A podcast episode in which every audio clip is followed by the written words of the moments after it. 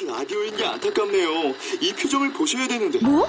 아 무슨 표정? 정말. 아 어떻게 했는데? KBS 라디오 7개 채널에서 제공하는 최고급 정보들을 사진과 기사 그리고 영상으로 확인하실 수 있습니다. 읽는 라디오 KBS 라디오 홈페이지 라디오.kbs.co.kr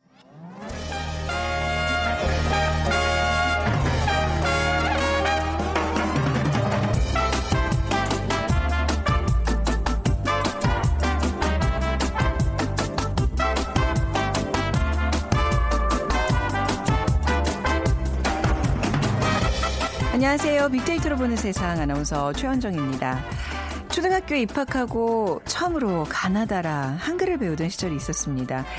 학교를 다니던 어느 날 자신의 이름과 가족, 친구들의 이름을 쓰게 되면 부모님께서 그냥 환한 웃음을 보내주셨죠. 네, 어느새 세상의 많은 것들을 유치원에서 배우게 되는 시대가 됐고요. 영어까지 유창한 똑똑한 어린이가 됩니다. 이후로도 대한민국 학생들의 공부 행진은 끝이 없죠. 초등학생이지만 뭐 중고등학생 언니 오빠들의 수학 교재로 미리 공부를 하고 대학 입시까지 몇 차례 반복 학습이 이루어집니다. 결국 학창 시절의 공부로 평생을 살아가는데요. 자, 그렇다면 앞으로는 어떻게 될까요? 인공지능과 로봇이 등장한 4차 산업혁명의 시대. 수학, 과학은 이제 더 이상 인간의 몫이 아닌 인공지능의 자리가 될 거라는 의견이 나오고 있는데요. 자, 잠시 후 세상의 모든 빅데이터 시간에 4차 산업혁명 시대의 교육이라는 주제로 얘기 나눠보겠습니다. 그리고 2030 핫트렌드 시간에는요, 주거 형태 를 좀 그 키워드로 해서 빅데이터로 분석해 보는 시간 마련했습니다. 자, 오늘 먼저 빅퀴즈 드리죠. 음, 요즘 학생들의 학습량과 노력 정말 엄청납니다. 부모님과 선생님들의 관심과 열정도 대단한데요. 물론 예전에도 학생들의 공부를 격려하는 일이 있었습니다.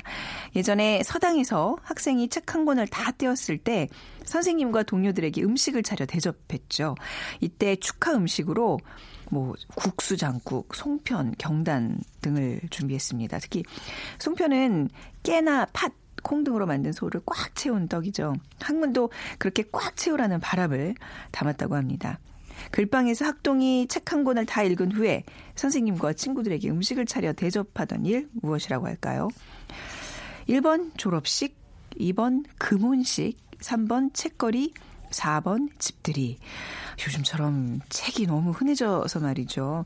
이제는 이런 게 이제 옛날 문화로 풍습으로 그냥 전해지고만 있는데요.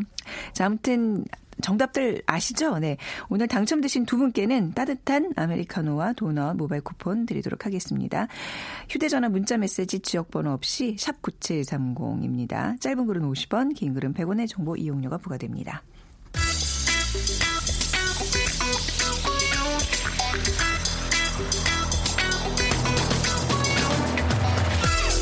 오늘 여러분이 궁금한 모든 이슈를 알아보는 세상의 모든 빅데이터. 연세대 박희준 교수가 분석해드립니다. 네, 연세대학교 산업공학과 박희준 교수 나오셨습니다. 안녕하세요. 네, 안녕하십니까. 네. 아, 오늘 왠지 이 주제는 교수님한테서 네. 많은 해안을 얻을 수 있는 그런 시간이 될 것 같아요. 자, 부담감 가지시고 좋은 말씀 부탁드릴게요. 굉장히 관심 있는 분야라서요. 제가 그 4차 산업혁명 얘기를 이제 우리 그동안 쭉 해왔는데, 예. 이제 뭐, 그, 뭐, 우리가 예상했던 대로 각 분야에 좀 변화가 일고 있는 거죠? 어떻습니까? 네. 네. 뭐 정치, 경제, 사회, 문화 각 분야에서 많은 변화들이 만들어지고 있고요. 네. 여러분 아시는 것처럼 이제 인공지능, 빅데이터, 사물 인터넷과 같은 기반 기술이 융합되면서 어 여러 가지 이제 서비스를 만들어내게 되고요. 네. 그리고 이제는 그 인간과 인간뿐만 아니라 인간과 사물 그리고 사물 간의 연결이 되는 그런 초연결 시대에 진입할 것으로 보입니다. 그렇게 되면 지금 우리 인간들의 생산 활동 에 있어서 인간의 개입이 지금보다 아주 최소화되지 않을까 하는 생각을 해보고요. 네. 어, 그러한 어떤 흐름에 따라서 여러 가지 우리 사회 시장의 변화가 일어날 텐데 제가 요즘 보면 좀 안타까운 것이 4차 산업혁명이라는 그러한 단어를 글쎄요 뭐 대선 주제들도 그렇고 음. 어, 각 정부 부처들도 그렇고 어떤 네. 자기들의 성과를 홍보하는 그런 네. 어떤 수단으로 어, 어. 삼는 것이 조금 아쉬운 것 같아요. 그래서 사실은 어떤 좀 앞으로 우리 사회에 일어날 변화에 대해서 좀 큰 그림을 음, 그리고 네. 정치, 경제, 사회 문화를 아우를 수 있는 그런 통합적인 접근이 필요한데 최근에 보면은 어떤 부처 이기주의라든가 음. 대선 주자들의 또 그런 행태들을 보면 네. 좀 안타까운 느낌이 들고요. 그래서 사실 이런 기술에 대한 투자도 투자지만 네. 에, 좀 앞으로 우리 사회에 만들어질 변화에 좀 주목하면서 또 이러한 변화들이 만들어낼 여러 가지 부정적인 파급 효과를 음. 수 있는 그런 규제 같은 것들도 지금 조금씩 만들어 나가야 되지 않을까 하는 생각을 해봅니다. 장기적인 안목에서 계획을 세우고 실천해야 되는 그런 아주 중요한 화두임에도 불구하고 예. 그냥 여기저기서 너무 단기적이고 그렇죠? 지역적인 성과주의로 네. 접근을 하다 보니까 특히 예, 큰 정, 그림을 그려내지 음, 못하는 것 같아요. 특히 이제 정치권에서 굉장히 공약성으로 예. 계속 이제 나오기만 하면 마치 본인들이 전문가있냐 이렇게 얘기를 음. 하고 맞아요. 그 굉장히 큰 어떤 우려가 있는 거는 분명한데 그래도 이제 SNS에서 우리가 이제 인공지능을 바라보는 시각들은 점점 달라지고 있는 것 같아요. 네, 그래서 네. 지난 6개월간 이제 SNS도 오고 간 대화를 중심으로 분석을 해보면요. 어, 인공지능과 관련해서 연관성이 높은 단어로는 똑똑하다. 네. 그리고 여전히 아직 우리 그 사회 구성원들의 머릿속에는 지난 해였죠. 지난 3월이었던 음. 걸로 기억하는데 알파고와 이세돌 구단의 대국을 기억하시는 네것 같아요. 네. 그래서 알파고, 구글 이런 단어들이 여전히 상위 순위에 있고요. 그다음에 미국, 교사, 두려움, 일자리, 4차 산업혁명, 그다음에 번역과 같은 그러한 단어들이 상위 순위에 있는데 음. 아무래도 인공지능 분야에서는 지금 미국이 네. 좀 앞서가고 있기 때문에 미국이란 단어도 상위 수에 있는 것 같고요. 그다음에 많은 SNS 사용자들이 인공지능이 만들어낸 어떤 변화에 변화에 대한 기대도 있지만 두려움이 더 많지 않나는 생각을 해봅니다. 그리고 네. 그 가운데에는 교육이라든가 음. 어, 일자리 이런 문제들이 자리를 잡고 있는 것 같고요. 네. 그리고 최근에 보면은 이제 많은 분들이 에, 번역 서비스를 많이 이용하세요. 네. 뭐 포탈에서 제공하는 번역 서비스를 많이 이용하는데 최근에 이제 deep learning 기술들이 적용되면서 지난 수년 동안 보여줬던 것과는 진짜 차별적인 음. 서비스를 보여주고 있거든요. 그래서 인공지능 하면은 많은 분들이 이제 삶 속에서 접할 수 있는 서비스가 포탈에서 제공하는 번역 서비스라는 네. 생각이 들어요. 그리고 그런 번역 서비스를 사용해 주신 분들이 야 이제 인공지능이 어느 정도 수준에 와 있구나 음. 하고 체감을 하시는 것 같습니다. 그 번역 서비스 이용해 보신 적 있으세요? 예, 저도 최근에 이용을 해봤는데요. 네. 지난 수년간은 참 그 번역된 내용들이 음. 참 어, 글쎄요. 좀 사용하기는 굉장히 불편한 부분이 많이 있었어요. 생활 영어 뭐 이 정도 수준, 생활 언어 예. 수준이었는데 이제 좀 안 그렇던데요. 그런데 네. 최근에 보면은 뭐 소설이랄까 네. 시와 같은 그런 아주 감성적인 접근이 있는 글이 아닌 논리적인 글 네. 같은 경우에는요. 제가 보기에는 큰 무리 없이 번역을 음. 사용할 수 있고 일정 부분은 이제 그 글 쓴 사람의 의도에 대해서 수정만 좀 해주면. 네. 충분히 사용할 수 있는 수준까지 벌써 와 있는 것 같아요. 얼마 전에 제 라디오 뉴스 하는데 밖에서 예. 어떤 분이 그거를 이제 저기 번역기를 틀어놨더라고요. 그래서 나가서 보니까 제법 그 우리 나라 말로 한그 예. 그, 그 뉴스가 뭐 다른 나라 언어로. 잘 번역이 되는 걸 보고 깜짝 놀랐거든요. 예. 근데 아무튼 이렇게 우리가 상상 속에서만 보았던 현상들이 이제 막 일어나고 있고 이제 앞으로 또 어떤 일이 일어날지 굉장히 그 기대감 근데 또 한편으로는 이거 어떻게 우리가 또 여기 잘 적응할까 두려움도 있는 것 같아요. 아마 많은 분들이 그 일자리에 대한 두려움들을 가지고 계신 것 같아요. 네. 예, 그리고 이제 수명이 늘어나고 앞으로 이제 100세 시대가 오면은 과연 지금까지 우리가 20년 동안 20대가 될 때까지 준비했던 것을 가지고 나머지 80년을 살아갈 수 있을까에 대한 그런 두려움이 굉장히 많으신 것 같고요. 근데 제가 어떻게 보면은 지금 우리가 4차 산업에 대한 많은 고민들을 하고 논의를 하고 있는데 그 접근 틀은 여전히 2차 산업혁명 산업혁명 틀에 갇혀 있는 것이 아닌가 하는 생각이 네. 들어요. 그러니까 사실 이제 1차 산업혁명이 일어났을 때도 영국에서 한 50년 동안 기계 파괴 운동이 아주 진짜 아주 강한 힘을 가지고 전개가 됐었어요. 근데 네. 실제로는 이제 산업혁명이 일어난 뒤에 보면 일자리도 증가했고요. 네. 그리고 어, 사회 구성원들의 소득도 증가를 해서 결국에는 이제 기계 파괴 운동이 힘을 잃게 됐는데 지금 4차 산업혁명 얘기를 하면서도 많은 분들이 이제 일자리에 대한 그러니까 앞으로 많은 영역이 기계에 의해서 대체될 것이라는 음. 고민들을 많이 하시는데 네. 근데 저는 어떻게 좀 뒤집어 보면 그것도 우리가 주 7일 중에 5일을 일한다는 것을 전제로 한 접근이거든요. 어, 예. 근데 사실 지금 이제 컴퓨터도 등장하고 1, 2, 3차 산업혁명에서 많은 영역들이 자동화가 됐죠. 음. 그래서 사실은 우리 사회에서도 사회 구성원들의 여가 생활이 늘어날 것이라는 기대가 높았지만 실제로 지난 통계를 이렇게 들여다보면 산업혁명이 일어난 이후에 인류의 여가 시간이 증가한 적은 한 번도 없습니다. 음, 네. 그러니까 지속적으로 여가 시간이 줄어들었는데 아까 서두에 말씀드린 것처럼 4차 산업혁명이 도래하게 되면 네. 아마 생산 활동에 인간의 개입은 최소화될 거예요. 음. 그렇다면은 아무래도 아무래도 이제 그만큼 지금과 같은 혹은 그 이상의 소득을 만들어내면서 오히려 더 많은 여가 시간을 가질 수 있습니다. 음.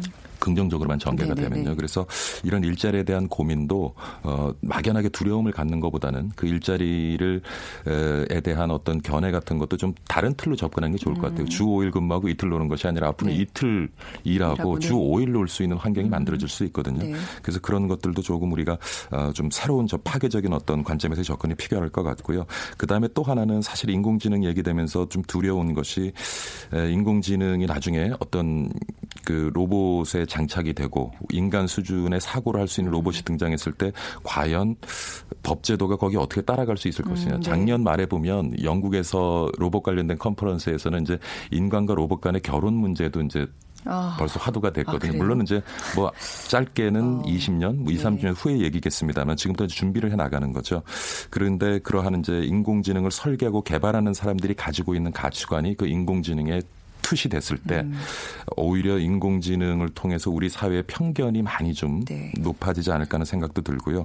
그리고 인공지능이라는 것이 deep learning에서 스스로 이제 학습해 나가는 거잖아요. 네. 그래서 많은 사례를 접하면서 다수의 의견을 따르거든요. 음. 그러다 보면 지금 우리가 사회에서 경험하고 있는 여러 가지 사회 쏠림 현상이 더 가속화될 네. 수도 네. 있을 것 같아요. 그래서 네. 우리 사회의 많은 다양, 다양성이 좀 저하될 수도 있을 것 같고 그래서 이런 많은 문제들이 있는데 네. 이런 문제에 대한 고민을 이제부터 차근차근 하면서 해결 방법을 좀 찾아나가야 되지 않을까 싶습니다. 음. 사실 이제 우리가 4차 산업혁명 시대에 대한 얘기들 많이 나눠봤고 오늘은 좀 특별히 교육에 관한 예. 얘기를 하자고 이제 얘기를 시작한 건데 뭐 그런 거잖아요. 그러니까 불도저가 개발된 시대에 열심히 삽질하는 방법을 가르치는 교육. 예. 좀 그거는 아니다. 이제 4차 산업혁명 시대에는 어떤 교육을 우리가 어떤 인재들을 키워내야 할 것인가라는 고민이 좀 더 깊어져야 될 것 같아요. 그래서 네. 최근에 네. 그 언론에 소개된 책 한 권, 네. 논픽션이라 논픽션 사이언스라는 책 한 권을 소개해드리려고 하는데요. 네. 최근 그 학교에서 주목 주목받고 있는 이스라엘의 젊은 석학 유발 하라리가 우리나라에 왔었잖아요. 예, 예, 우리나라에서 네, 왔었죠. 네. 그래서 어, 그 논픽션 사이언스는 사피언스요. 아, 사피언스 네, 네 죄송합니다. 네, 예, 제가 네. 발음을 잘못했네요. 출간 3년 만에 음. 45개 언어로 번역이 됐고 한 500만 부 정도가 팔렸어요. 그래서 사실 이 그 유발 하라리 네. 이라는 분은 중세를 전공한 역사학자인데 네. 역사학자인데 이제 유전공학 인공지능 분야의 다양한 이제 지식을 습득해서 사실 인류의 미래를 이제 예측하는 그런 내용이 이제 담겨져 있습니다. 근데 이분의 얘기는 역사 교육의 또 중요성을 강조해요. 지금 이제 각국이 음. 가지고 있는 역사 교육을 보면은 각국 중심의 어떤 교육을 하고 있다는 거죠. 네. 그렇지만은 네. 지금 이제 뭐 앞으로 제가 초연결 시대라는 말씀을 음. 드렸는데 이제 각국의 경제, 문화, 환경 모두가 이제 상호 의존적일 수밖에 없는 상황에서 네. 각국 중심의 역사 교육을 하다 보면 나중에 문제가 될 수 있다는 거죠. 음. 그러니까 예를 하나 들어줬는데요. 그러니까 생명공학 관련해서도 윤리적 이유로 이제 초지능 유전자를 지닌 시험관학의 시술을 미국에서 금지시켰다는 가정하에 그런데 중국과 북한이 커튼 뒤에서 이제 이를 허용을 했다. 어. 그러면 미국이 가만히 있을 수 있겠느냐, 뒤처지고 싶겠느냐. 네 그래서 이러한 여러 가지 앞으로 이제 4차 산업혁명이 만들어낼 사회 문제를 개별 국가 규제만으로는 해결할 수 없거든요. 네. 그렇다 보면은 어떤 공유할 수 있는 가치관이 있어야 되고 그러한 공유할 수 있는 가치관을 만들어내기 위해서는 어떤 역사 교육에 있어서도 음. 서류가 좀 협업을 해야 되지 않겠냐 하는 네. 얘기를 했고요. 그다음에 또 하나 이제 특히 이제 지금 자녀를 두신 학부모들이 좀 들으셔야 될 얘기인데 네. 지금은 이제 수학, 과학, 역사 이런 개볼 과목들을 가리키지 않습니까? 그런데 이런 것은 앞으로 의미가 없다고 얘기를 어, 해요. 학생들이 굉장히 좋아할 것 같아요. 네. 이런 얘기 들으면. 네. 이런 부분은 음. 앞으로 인공지능이 훨씬 더 잘할 거기 때문에 네. 물론 어떤 기본적인 소양은 필요하겠지만 이러한 과목보다는 오히려 감성 지능이라든가 이제 emotional intelligence라고 얘기하죠. 그 다음에 마음의 균형, mental balance 이런 어. 것을 갖는 것이 훨씬 더 중요하다. 그러니까 감성 지능이랄 나든가 아니면 마음의 균형은 결국 주변 환경과 지속적으로 소통해 가면서 네. 스스로의 어떤 유연성을 유지하는 그러한 어. 필요한 덕목이거든요. 뭐 막연하게는 굉장히 중요한 걸 알겠는데 우리가 워낙 이런 데서 거리가 먼 교육을 받았기 때문에 네. 뭔지 좀 안 잡혀요. 네. 그래서 이런 지금 이제 우리가 초중고등학교 뭐 대학교도 마찬가지입니다만은 음. 이러한 어, 과목별로 어, 어떤 주입식 교육을 하는 것보다는 네. 스스로 생각하게 하고 어떠 그러니까 제가 늘 말씀드리는 것이 4차 산업혁명에서 우리의 가장 요구되는 것이 이제 통찰력이다라는 네. 얘기를 하잖아요. 그래서 이제 각 분야별로는 아마 빠른 시일 안에 음. 아마 기계에 대체되겠습니다마는 그런 분야를 아우르면서 큰 그림을 그려낼 수 있는 영역은 아마 좀 기계가 그 영역까지 대체하기는까지는 오랜 시간이 걸릴 거예요. 네. 그래서 이제는 에, 이 유발 하라리도 얘기를 했지만은 그런 개별적인 과목에 대한 어떤 음. 학습보다는 기본적인 소양은 필요하겠으면 전체를 아우르고 큰 그림을 그리면서 네. 어떤 기술의 진보를 포함해서 그것이 사회에 만들어낼 여러 가지 변화를 읽어내는 능력 아, 네. 그런 능력을 갖는 것이 중요하다. 말은 어렵지만 그냥 예. 전부터 우리가 추구했다는 전인 교육 같은 거잖아요. 전인 교육이에요. 예. 근데 막 감정지능 중요한 건 알겠는데. 있는데 지금 우리나라 이 교육에서 우리 아이들의 감정 지능은 점점 떨어지는 거 아닌가요? 기대하기가 쉽지 않죠. 어, 그러니까 예. 교수님 입장에서 예. 우리 교육이 좀 어떻게 변해야 될까? 지금 사실 대학만 해도 제가 알기로는 뭐 학점 따고 뭐 취업을 위한 스펙 쌓고 이런 거에 굉장히 그 좀 메말라 있는 그런 교육을 우리가 목격을 하고 있는데 제가 참그 네. 대학에 특히 있다 보니까 네. 그 일단은 우리가 학교를 평가하는 기준을 좀 음. 고치든지 없애야 돼요. 네네네. 신문을 보면 뭐 대학 순위 예, 예, 예. 맨날 이게 뭐냐면 네. 결국에는 1년에 교수들이 1인당 논문, 논문. 몇편 발표하냐, 그게 네. 어떻게 인용되냐, 음. 뭐 그러한 것들이 주예요. 네. 그러니까 그리고 프로젝트를 얼마나 학교가 수주하냐 음. 이런 것보다는 에, 그러니까 중요한 것이 미국의 브라운대 같은 데는 그런 학교 순위에 신경을 안 써요. 근데 굉장히 네. 좋은 대학이에요. 네. 그러니까 우리가 지금 얘기하고 있는 이런 여러 가지 전인 교육을 음. 실천을 하는데 그런 순위로부터 자유로워지고 이제 진짜 하고 싶은 음. 것을 하는 대학으로 유명한데요. 네. 근데 아까 서두에서 말씀드렸으면 우리가 4차 산업혁명 얘기하면서 모든 틀은 2차 산업혁명의 음. 틀을 가지고 접근을 해요. 맞습니다. 이거를 깨지 않으면은 음. 지금 진행자께서도 말씀하신 그런 어떤 4차 산업혁명에 어울리는 네. 교육은 우리가 기대하기 힘들지 않을까 하는 생각을 음. 해봅니다. 우리가 이 자리에서 이렇게 이런 문제 계속 제기하면 뭐합니까? 이게 정말 사회 전반의 문제고 교육이라는 건 진짜 앞으로 우리가 또 뭐 5월에 대선 앞두고 있는데 어, 저는 정말 정치권에서 이런 거에 대한 좀 인식이 좀 강하게 좀 있고 진심으로 진심으로 예. 진정성 담아서 수박 겉핥기 하지 말고요. 예. 맞습니다. 자 오늘 또 소중한 말씀 잘 들었습니다. 연세대학교 산업청 산업공학과 박희준 네. 교수였습니다. 감사합니다. 네, 감사합니다.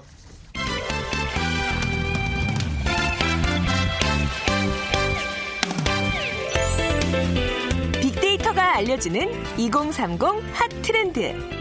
빅커뮤니케이션 전민기 팀장이 분석해드립니다. 네, 빅커뮤니케이션 전민기 팀장 나오셨어요. 안녕하세요. 네, 반갑습니다. 전민기입니다. 네, 오늘 빅퀴즈 부탁드리겠습니다. 네, 네. 지금도 학생들의 학업을 위한 부모님과 선생님의 노력이 정말 대단한데요. 네. 예전에도 학생들의 공부를 격려하는 일이 있었습니다. 서당에서 학생이 책 한 권을 다 뗐을 때 선생님과 동료들에게 음식을 차려 대접을 했습니다. 음. 이때 축하 음식으로 국수장국, 송편, 경단을 준비했는데 특히 송편은 어, 깨나 팥, 네. 콩 이렇게 만든 소를 꽉 채운 떡입니다. 네. 어, 글방에서 학동이 책 한 권을 다 읽은 후에 선생님과 친구들에게 음식을 차려 대접하던 일 이것을 무엇이라고 할까요? 1번 졸업식, 2번 금혼식, 네. 3번 책거리, 음. 4번 집들이. 네. 우리 때만 해도 뭐 피아노 체르니 뭐 30번 한 번 띄어도 뭐 이런 거 하고 그랬거든요. 아, 맞아요. 기억나요. 근데 요즘은 너무 아이들이 보는 책들이 많고 네. 과목도 많고 이래서 이거 하려 그러면 정말 너무 아, 힘들고 있던 단어였어요. 그렇죠. 네. 자, 휴대 전화 문자 메시지 지역 번호 없이 샵 9730입니다. 짧은 글 50원, 긴 글은 100원의 정보 이용료가 부과됩니다. 자, 오늘 2030 핫트렌드 과연 우리 2030 세대들은 어떤 주거 형태를 선호하고 또 어떻게 사는지 좀 알아보는 시간입니다. 혼자 네. 사는 20대가 점점 늘어나고 있잖아요. 그렇습니다. 20대 1인 가구 수가 76만 명. 그러니까 전체 1인 가구에서 한 20% 정도의 비중을 차지하고 있고요. 어, 또 이 중에 한 37만 명, 절반 정도가 서울 경기 지역에 네, 빼곡히 모여 살고 있습니다. 네. 아무래도 뭐 수도권 학교로 오는 학생들이 많아서 그런 것 같고요. 어, 그래서 이제 서울 경기 쪽에서 어, 학생들이 어떻게 살아가고 있는지를 음. 좀 오늘 이야기 나눠볼까 합니다. 네. 그 뭐, 몇, 달 전, 지난해였나요? 네. 그 왜 이제 드라마, 이렇게 하숙집 관련해서 아, 예, 예. 그러니까 원래 그 좀 대학생들 하면 네. 하숙집에서 그 알콩달콩한 그런 재미가 있지 않나 싶은데 네. 요즘 대학생들은 어, 주로 어디서 그러니까 주거하고 있어요? 하숙의 비율이 그렇게 높진 않더라고요. 아, 일단은 집에서 통학하는 비율이 52%고요. 네. 나머지가 이제 48%인데 어, 그 중에 이제 한 절반 정도 24.7%가 기숙사에 살고 있고요. 네. 자취하는 비율이 16.2%. 뭐 그 외에 이제 고시원 하숙 어, 요즘 유행하는 쉐어하우스 이런 음. 형태로 나타나고 있는데 사실상 뭐 쉐어하우스 이런 거 이야기는 나오지만 여기서 거주하는 학생들이 많지는 않은 걸로 나타나고 있어요. 아, 그래요? 네. 그래서 뭐 여러 가지 형태로 살고 있지만 아직까지는 그래도 기숙사가 25% 음. 하숙이 9% 정도, 고시원이 6%뭐 이런 정도로 살고 있습니다. 그 이제 쉐어하우스라는 거는 한 집에 여러 사람이 함께 하숙 형태인데요. 어. 그 하숙집 아주머니가 안 계세요. 네. 네. 근데 이제 공, 공통 공간이 이제 있고요. 주거 네. 공간이 있고 뭐 이렇게 그 거실이 있고요. 그다음에 음. 방만 따로 있고 네. 화장실 같은 거 같이 쓰는 형태로 되어 있는데 어, 요즘 트렌드처럼 아주 최신식으로 져가지고 굉장히 깔끔합니다. 그래서 음. 그 노량 노량진 옆에 이제 예전에는 이제 고시원들이 많았는데 이제 네. 쉐어하우스 형태로 좀 많이 나타나고 음. 있어요. 네. 근데 아직까지 뭐 널리 알려지지도 않았고 부모님들 입장에서는 네. 학생들끼리 산다는 거가 조금 어르신이 안 음. 계신 거에 약간은 좀 거부감이 있어서 아. 사실은 가보시면 저도 이제 인터넷에서 찾아봤 봤더니 굉장히 최근에 생긴 거라 네. 엄청 깔끔합니다. 그래서 음. 사실 마음만 잘 맞는다면 쉐어하우스도 나쁘지 않을 것 같아요. 네. 네. 그 서울 지역 대학생들의 주거 여건이 가장 좋지 않다면서요? 그러니까 이 주거 실태 조사 이제 서울시 YMCA가 조사를 해봤더니 4평 이하에서 다들 살고 있는 겁니다. 어, 굉장히. 협소한 공간에서. 그러니까 주거 공급량이 턱없이 부족하다 보니까 이런 상황이 되고 있고요. 네. 서울에 사는 1인 가구 청년의 36%가 주거 빈곤 상태인 것으로 나타났습니다. 그래서 어 굉장히 지금 학생들이 사실은 어 집이 중요하잖아요. 네. 어떤 음, 좀 쉬는 공간인데 너무나 협소한 곳에서 지금 하루하루를 살고 있다. 뭐 이런 음. 결과죠. 대학생들이 거주지를 선택하는 기준 뭘까요? 역시 뭐 돈과 관련된 게 아닌가 싶은데요. 싸야 해요. 싸요, 그렇죠. 당연히. 예, 네. 그래서 비싼 등록금 치솟는 물가 때문에 고통받는 대학생들이 많기 때문에 음. 가장 중요한 고려사항은 역시 돈으로 나타났고요. 이게 한 번에 출혈이 큰 보증금 그다음에 매달 꼬박꼬박 나가는 월세 부담을 무시할 수가 없습니다. 어 그게 이제 가장 중요하고 그다음에 이제 대중교통 접근도 학교에서 음. 좀 멀리 살더라도 어, 한 번에 좀 갈 수 있는 네. 그런 음, 통학과 관련된 것들 많이 고려하고 있고요. 그다음에 사실 이것저것 고려해서 고심 끝에 집을 고르더라도 현실적인 제약에 얽매이다 보니까 좀 마음에 드는 주거 공간이라기보다는 그냥 네. 가격에 꾸역꾸역 맞춰서 네, 살 수밖에 없는 현실이죠. 뭐 실제로 집에서 이렇게 편히 쉴 수 있는 시간도 별로 없을 것 같아요. 왜 우리 지난주에 그 뭐 time poor, time poor 학생들, 예. 뭐 이제 또 알부자, 그 음. 아르바이트로 부족한 학자금을 조달하는 학생들의 얘기를 좀 해봤는데, 근데 이게 주거 비용도 또 만만치 않은 짐이겠네요. 월세가 봤더니요, 네. 뭐 60만 원에서 그 정도 하죠. 80만 뭐, 네, 원. 네, 지역에 따라서. 예, 이 네. 정도예요. 그러니까 사실 학비가 지난주에 소개해드렸잖아요. 국공립이 400만 원, 네. 사립이 한 700만 원, 음. 거기다 뭐 의대라든지 이공계 가면 1000만 원인데 네. 거기에 또 월세 60을 내야 아, 되죠. 생활비까지 준비를 해야 되니까 이게 일단은 줄일 수 있는 게 학비를 줄일 수는 없죠. 그러다 음. 보니까 이제 주거 형태에서 조금 싼 곳을 계속해서 찾아가는 건데 그러다 보니까 삶의 질이 좀 계속 안 좋아지고 있고요. 네. 원룸, 하숙, 고시원 이런 민간 차원의 거주 형태보다는 사실 기숙사를 확충하는 게 좋은데 이게 지금 현실적으로 또 쉽지 않다고 합니다. 아니 왜요? 저는 약간 항상 의문인데 예. 학교에서 조금 더 이런 어떤 학생들 복지를 좀좀 증진하는 차원에서 기숙사를 좀 많이 뭐 정부 지원도 있어야 될 테고요. 네. 학교가 그거를 하지 않으려는 게 아니고요. 네. 사실은 지금 학생 수용률 네. 한10% 정도 되는데 네. 이 기숙사를 확충하려는 학교 측의 움직임하고 주변에 사실은 또 학생들을 상대로 해서 월세라든지 하숙해서 사시는 분들이 아, 계시잖아요. 또 그런 네. 네. 이분들의 또 이제 생활을 위협하게 되는 거죠. 그러니까 음. 이게 참 어려운 겁니다. 네. 그래서 이 굉장히 학교하고 주민들의 갈등이 많이 불거지다 보니까 음. 학교 측 입장에선 또 지역 주민 주변 그 지역 주민들의 그 마음을 무시할 수가 없는 거예요. 그러다 그러다 네. 보니까 사실은 신축이 무산되는 경우가 상당히 많고요. 그러다 보니까 이제 학생들이 자체적으로 하우스메이트를 구해가지고 어 아까 말씀드린 대로 쉐어하우스. 형태로 어. 대안으로 지금 떠오르고 있는 상황이죠. 쉐어하우스는 조금 뭐, 뭐 개인 뭐 월세나 이런 것보다는 조금 나은 거예요? 그렇죠. 왜냐하면 네. 그 주거 형태가 이제 여러 명, 한 여섯 명 정도 모이다 보면은 네. 실제로 만약에 60만 원 정도 내야 된다면 한 3, 40 정도로 조금 줄어든다 보니까 아무래도 그걸 좀 선호하게 되죠. 예. 음. 네. 근데 어디서 저 이렇게 봤는데 그 고시원 이게 뭐또 학생들의 또 주거 형태 중에 고시원이 있잖아요. 근데 네. 고시원이 그 강남의 그 유명한 그 주상복합 임대료보다 비싸다는 얘기가 있던데 그거는 뭐 어떻게 이거를 사실이에요? 왜냐하면 네. 아까 한 네. 4평 정도인데 60만 원, 뭐 30만 원이잖아요. 아 평수를 평을 아 그렇게 나누니까 아, 예, 예. 이게 그 강남에 있는 가장 비싼 어. 그 주상 복합보다 비싸다는 거예요. 그래서 어, 그렇겠군요. 예, 한 평당 임대료를 좀 비교해 봤더니 네. 원룸이 한 10만 9천 원, 네. 아파트가 4만 6천 원, 아까 말씀드린 그 주상 복합이 한 11만 8천 원, 거의 같은 가격이잖아요. 음. 아파트보다 훨씬 비싸고. 그래서 이제 고시원과 비교하면 오히려 고시원이 어, 웬만한 주상 복합보다 평당 가격이 비싸다는 거죠. 어, 예. 아, 그런 계산이 나올 만하네요. 네, 예. 맞습니다. 아 근데 뭐 월세라는 게 글쎄 학생들을 상대로 뭐 아까 뭐 60만 원도 얘기하셨지만 음. 조금 더 이렇게 저렴한 곳을 찾을 수 있지 않을까 싶은 생각이 들어요. 그렇긴 한데요. 예. 이제 일단은 뭐 보증금이 없는 기숙사 고시원의 경우 대부분이 이제 100만 원 미만인데 아. 원룸이나 자취하려면은 또 1000만 원에서 2천만 원의 보증금 또 필요하고요. 보증금이 문제군요. 또. 월세는 적게는 40만 원에서 이제 음. 신촌처럼 대학이 밀집돼 있는 지역은 최대 80만 원까지 네. 있거든요. 그래서 20대 청년의 어떤 휴밥의 개수가 10.6%.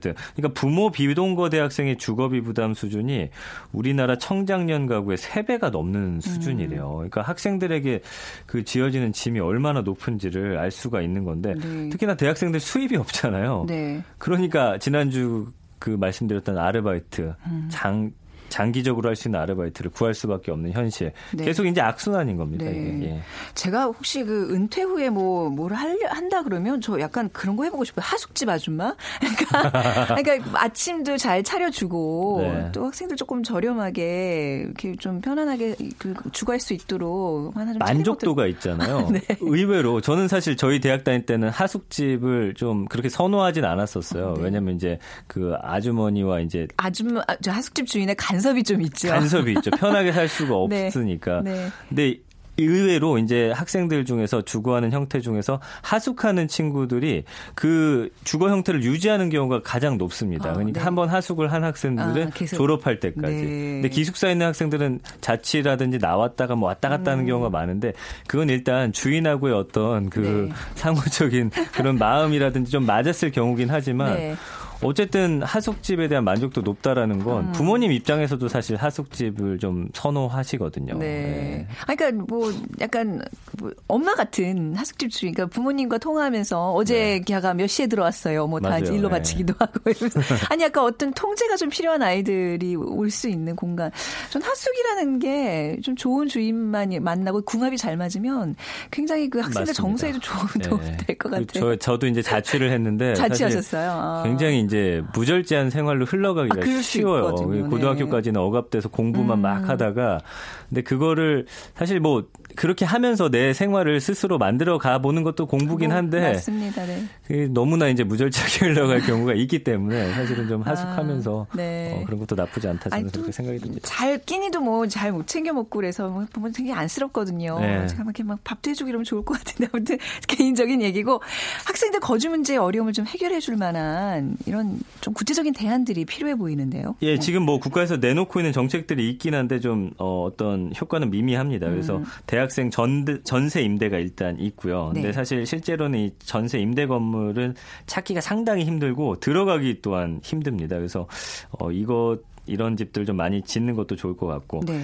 그다음에 이런 시설들이 낙후된 곳이나 좀 외진 곳에 많이 위치해 있어요. 음. 아무래도 어 그렇게 될 수밖에 없겠죠. 그 건물을 짓기 위해서는요. 네. 그리고 요즘은 이제 주거 공간 여유가 있는 노인들하고 주거나 나이이그 학생들을 연결해주는 프로그램이 있습니다. 아, 그래서 네. 어, 예전에 이제 뉴스에서도 봤는데 음. 만족도가 높더라고요. 네. 독거 어르신들 입장에서는 좀 케어해야 할 학생들이 있다 음, 보니까 네. 좀더 어, 삶의 활력이 어, 생기고. 학생들도 네. 이제 그 방을 좀 싸게 이용할 네. 수 있다 보니까 그런 것들 그다음에 행복 기숙사 이런 것들이 지어지고 있거든요. 음. 그래서 어, 지금 많은 학생들이 혜택을 못 보기 때문에 좀 이런 것들을 좀 넓혀 나가고 음. 해서 좀 주거 문제를 해결하면 어떨까라는 생각이 듭니다. 네.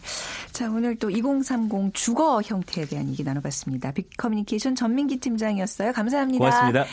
오늘 빅퀴즈 정답은요, 책거리입니다. 1399님, 저는 국민학교 1학년 때 6.25 전쟁 중이어서 정신이 없어서, 어, 배움이, 어, 정신없이 배웠습니다. 그래서 칭찬도 어떤 상도 못 받았어요. 그러니까 진짜 요즘처럼 교육 환경이 좋아진 이런 걸 보시면 어르신들은, 아유, 우리 때는 먹고 살기 바빠서 못 배웠어. 라는 얘기를 하시면 좀 마음 짠하죠. 네. 0426님, 공부가 인생의 전부냐며 반항도 했지만, 그래도 학창 시절에 공부가 중요한 것 같아요. 후회해 본들 이미 엎질러진 물인 것을요. 하셨는데요. 자, 오늘 뭐 공부에 관한 이야기를 계속 쭉 해봤군요. 오늘 빅데이터로 보는 세상 방송 마무리하고요. 내일 오전 11시 10분에 다시 찾아뵙겠습니다. 지금까지 아나운서 최현정이었습니다. 고맙습니다.